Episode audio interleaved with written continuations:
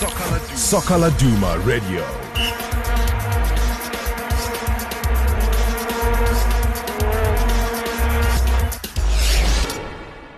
Yeah, welcome. Today in studio we have Rido Berdian, who is an impressive coaching C V as conditioning coach. Um, Rido, I'm just looking at the names now: the Togo national team, Bangladesh, Banyana Banyana, Trinidad and Tobago, as well as Chippa and Free State Stars in the P S L. Um, so what are you up to currently? Yeah, yeah. Look, thanks, Dave. Um, I think firstly, all praise is due to Almighty. Um, I'm very blessed uh, enough to have worked with, with those federations and clubs. At the moment, uh, currently, um, I'm in Cape Town in South Africa. Uh, my wife uh, currently is giving birth to uh, to a baby boy. Um, So at the moment, we're just in, in South Africa trying to, to deal with that. Um, but from a football point of view, um, we are at the moment, I'm running a, a football program at Rondebosch Boys High School, and um, and also periodizing and designing uh, conditioning models for Trinidad and Tobago for the World Cup qualifying camps, uh, for Togo for the African Nations Cup, and also helping Banyana Banyana in their training camps as well. Wow, um, that sounds very impressive. Um, but some of our listeners may not know exactly what, what the conditioning coach is actually doing. Can you maybe give us some insights there? Yeah, look, I think uh, conditioning coaches, uh, they're supposed to be the first one on the field and the last one to leave. Um, you get different types of uh, strength and conditioning coaches. Um, I think conditioning coaches in general will have to design and uh, design and manage uh, conditioning programs uh, for the head coach, of course. Um, designing individual programs uh, within the team periodization or within the team conditioning model, um, monitoring training loads of specific players, monitoring training loads of the of the team as well, and also trying to allow the team to peak at the at the right time, which is which is very very uh, very very valuable for the for the for the head coach. But I think all in all, the conditioning coach should only be the complement of of all the head coach's ideas. Mm. And um. There's currently, you know, lots of talks about Stuart Baxter, and his technical team at Bafana apparently has proposed some names.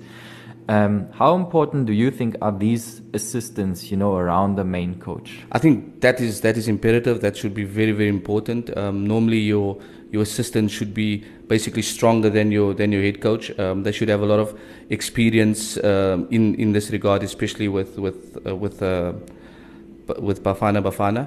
I think um, we need we need guys around Coach Stuart Baxter that needs to that needs to support him, um, and obviously they have to have the, the high level of, of football understanding, especially in Africa, um, to support the coach. Um, so for me, that is that is utmost important, because it comes with trust, it comes with the football knowledge as well. So I think those roles, um, wherever the assistance is, it's it's going to be massive. And as you said, you've traveled the world. I mean, you were involved with World Cup and AFCON qualification campaigns. You were involved with P S L clubs before, so um, but now you sort of want to settle in South Africa. Um, would you be interested in, you know, a coaching role with one of the P S L clubs again? Yeah, I think so. I think uh, it's always good to be back home, and always um, giving your your experiences from outside South Africa into the, the South African game.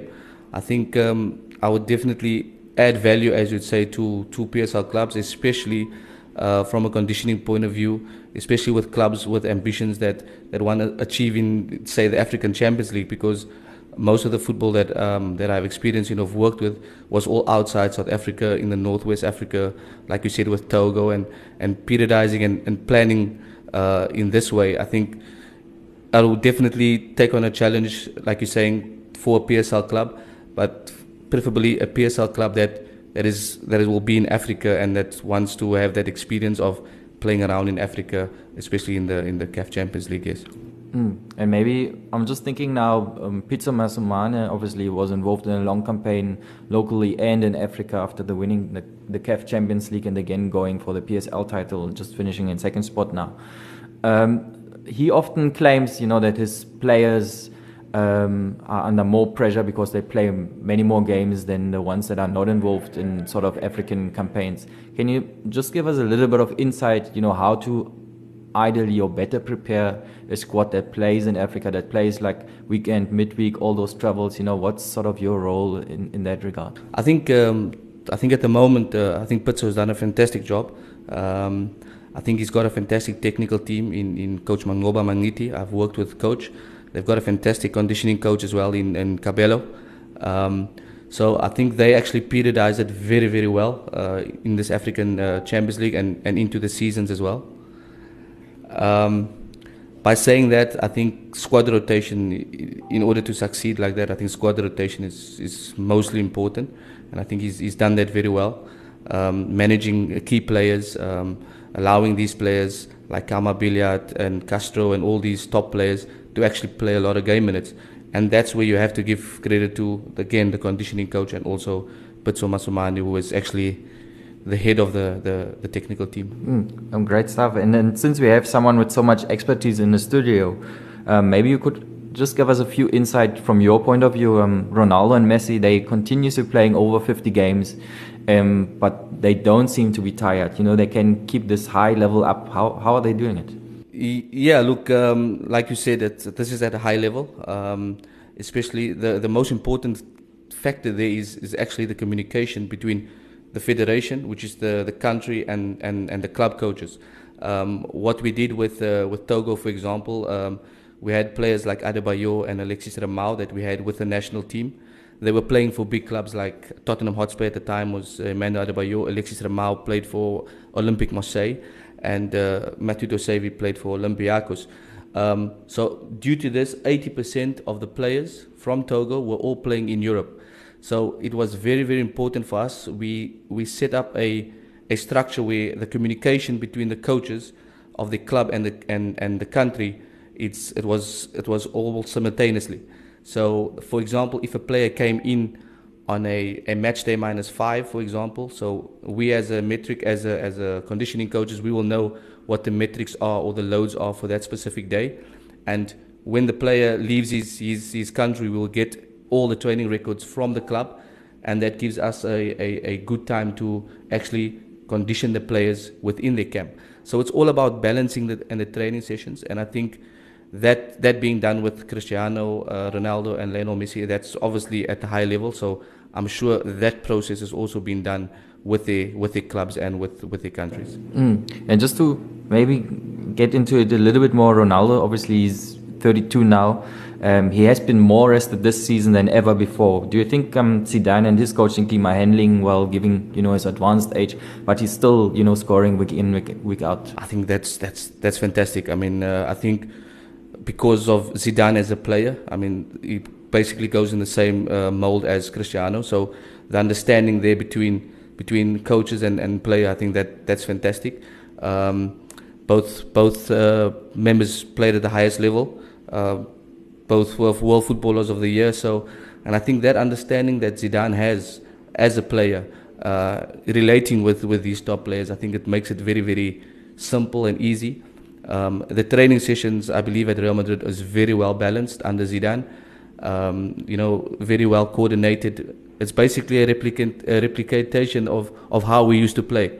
So rumors has it that you know everything is relaxed at, at, at Real Madrid. Um, because that's the way the, the manager is. He's very relaxed and and um, yeah, I think he knows how to manage um, these these top players.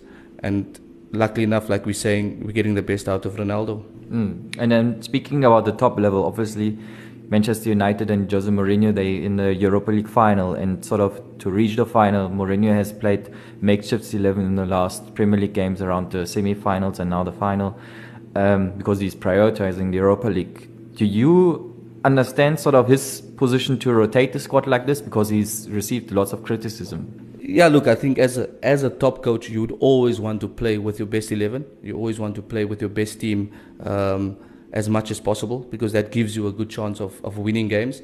I think under coach Jose Mourinho, he was hit a little bit by injuries. Um, hence, he had to force to rotate the squad. Um, whether the squad is questionable to be big enough, Uh, with the amount of quality that they have, that is obviously questionable. But um, I think that at the end of the day, Mourinho was actually forced to to do this squad rotation and to do um, to manage the game minutes with, with certain players because of his huge injury crisis that he had um, in the season. Mm. Yeah, I completely agree. I mean, at some point, there were like six, seven players out at the same time, and these were regular starters like you know, Zlatan Ibrahimovic, Mkhitaryan. Um, but moving on swiftly, in the Premier League in general, they don't have a winter break, um, while players in other leagues like the Bundesliga, even Spain, can rest for a little while. Do you think it's part of the reasons why the English sides have been struggled in European competitions? Yes, I agree one hundred percent. I mean, uh, I think, um, you know, to, to manage your players to be fresh and fit is, is, is uh, the utmost key. And I think because um, most of these players, like you're saying, in the Premier League, um, they, they maybe play a lot of game minutes compared to, to La Liga or Bundesliga, for example. I think also the pre-season preparations for the Premier League clubs and the other the, the other clubs is completely it's completely different, where because the, the Premier League is marketed well, so you have to, in pre-season it's forced that you have to go do pre-seasons in the U S A, for example, or, or go to the to the Middle East. So a lot of factors uh, need to be considered now. You're talking about fatigue, you're talking about players coming in from big competitions like World Cups, uh, European Championships, immediately into this type of pre-season. So I think I think on that point of view, definitely the, the, the, the, the Premier League clubs will suffer uh, because of the, the pre-season type. Not mere to say that it's it's the coaches. I think it's I think it's more um, club policy where, where where it's got a marketing strategy to it, you know, um, because Manchester United, uh, these are big brands, and and uh, you know we need to uphold that side of, of the game as well. Okay, Rido, and just two more questions before we let you go. Um, sort of, what was your biggest success story in your coaching career? I think uh, from a from a fitness uh, coaching point of view, um, I think. A, a big success which I take uh, pride of is obviously the winning the, the two promotions with Chippa United. Um, I think because of the, the the the club was basically non-existent. We started the club from from Vodacom League and basically winning uh, two league titles with, within those two years. Um, I don't think that has been done. So that is something that, that we really we really take pride of. Um, and obviously uh, qualifications to the African Nations Cup with with the Botswana national team in two thousand eleven. And also the Togolese national team, um, getting an AFCON qualification there. So I think those are the two that, that really stand out for me. Um, and hopefully uh, we could add uh, the World Cup qualifier with Trinidad and Tobago as well, uh, coming in the end of November. Uh, if we can get a World Cup, then I think that would that would be definitely one of the top achievements for me. Mm, I mean, some some great success stories in there, and obviously you said you said trying to settle now within South Africa. What would sort of be your dream job? I think at at the moment, I think uh, the the dream job would be for me if if you get a European club. Uh, like for me, Juventus is the team that I that I that I support well. Uh, Juventus uh, conditioning coach there. Um, or maybe even Real Madrid. That will also be that will be top. I think you might be the first South African to, to actually be on the bench there. So I think that's that would be something very very special at the moment. Yeah, I mean the sky's the limit. Um, we wish you all the best and thanks for coming in. All right, no no problem, sir. Thanks. Sakhala Duma Radio. Sakhala Duma Radio.